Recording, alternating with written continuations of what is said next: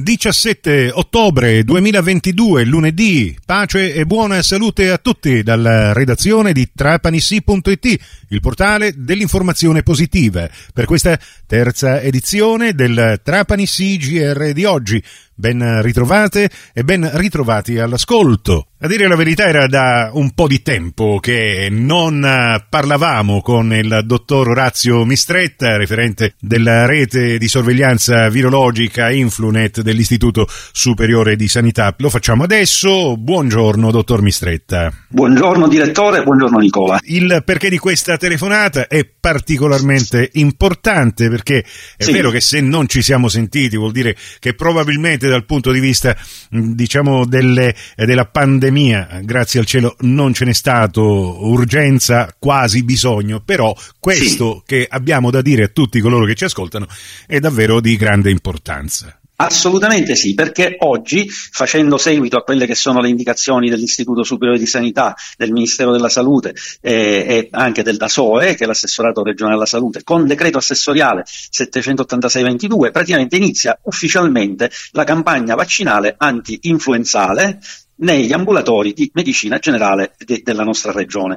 Eh, e quindi eh, i pazienti eh, eleggibili alla vaccinazione che eh, ricordiamo sono pazienti eh, eh, dire, eh, che verranno vaccinati o per motivi di età o per motivi di patologia o per motivi di particolari impegni professionali e che li espongono al contagio, questi pazienti da oggi potranno essere vaccinati. Nello stesso tempo, sempre oggi, per conto dell'Istituto Superiore di Sanità, inizia anche l'attività della sorveglianza Influnet, appunto, che è una sorveglianza virologica che avviene da Torino, Trieste fino a Trapani su tutto il territorio nazionale proprio per ehm, dire, monitorare i casi di influenza e per fare anche eh, come dire, i tamponi di identificazione virale. Quindi io personalmente mi occupo anche di questo perché sì. si può fare solo la trasmissione dei dati dei pazienti che hanno avuto settimana per settimana l'influenza, ma si può fare anche la raccolta dei campioni per fare la tipizzazione dei virus circolanti.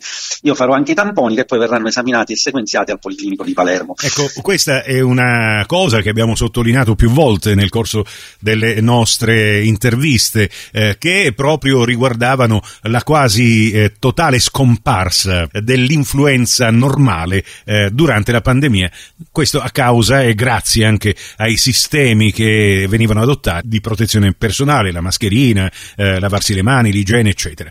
Adesso che si è un po' allentata quindi la guardia, ritorna eh, questo pericolo che l'influenza non è mai andata in vacanza, diciamo. Assolutamente no, direttore. L'influenza non è mai andata in vacanza. Abbiamo avuto pochi casi lo scorso anno eh, con una curva che si è quasi appiattita proprio perché i meccanismi di protezione individuale che abbiamo messo in essere, eh, quindi dall'igienizzazione delle superfici delle mani alle mascherine, ma principalmente grazie al distanziamento sociale, hanno fatto sì che il virus dell'influenza eh, come dire, fosse penalizzato anche lui nella sua normale circolazione, oltre che il, il coronavirus. Per chi magari se l'è dimenticata questa prassi appunto del vaccino influenzale, che cosa dobbiamo fare visto che da oggi gli ambulatori e i medici medici eh, di famiglia, in buona sostanza, possono già vaccinarci? Allora, sicuramente ci si può rivolgere già al proprio medico di famiglia, se praticamente si è nella fascia di età de, di, eh, dire, degli ultra 64 anni, ultra 65 anni, o se si è in particolari condizioni di rischio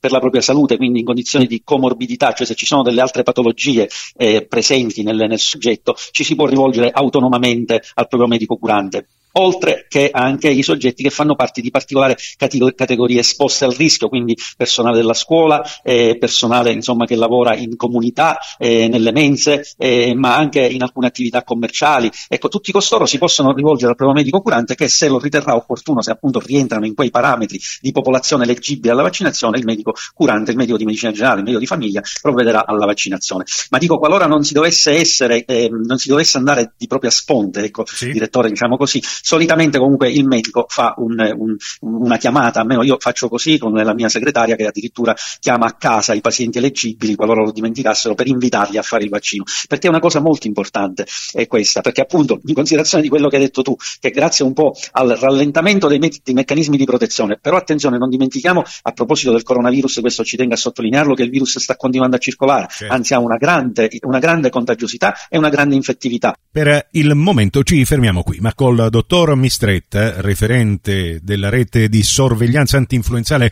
Influnet dell'Istituto Superiore della Sanità. Torneremo nelle edizioni della sera. L'intervista è integrale nelle prossime puntate degli speciali di trapanissi.it. Prossimo appuntamento con l'informazione alla radio su Radio 102 alle 17, su Radio Cuore, su Radio Fantastica alle 17.30 in ribattuta alle 20.30 con la quarta edizione del Trapani CGR. Grazie per la vostra gentile attenzione e a risentirci più tardi.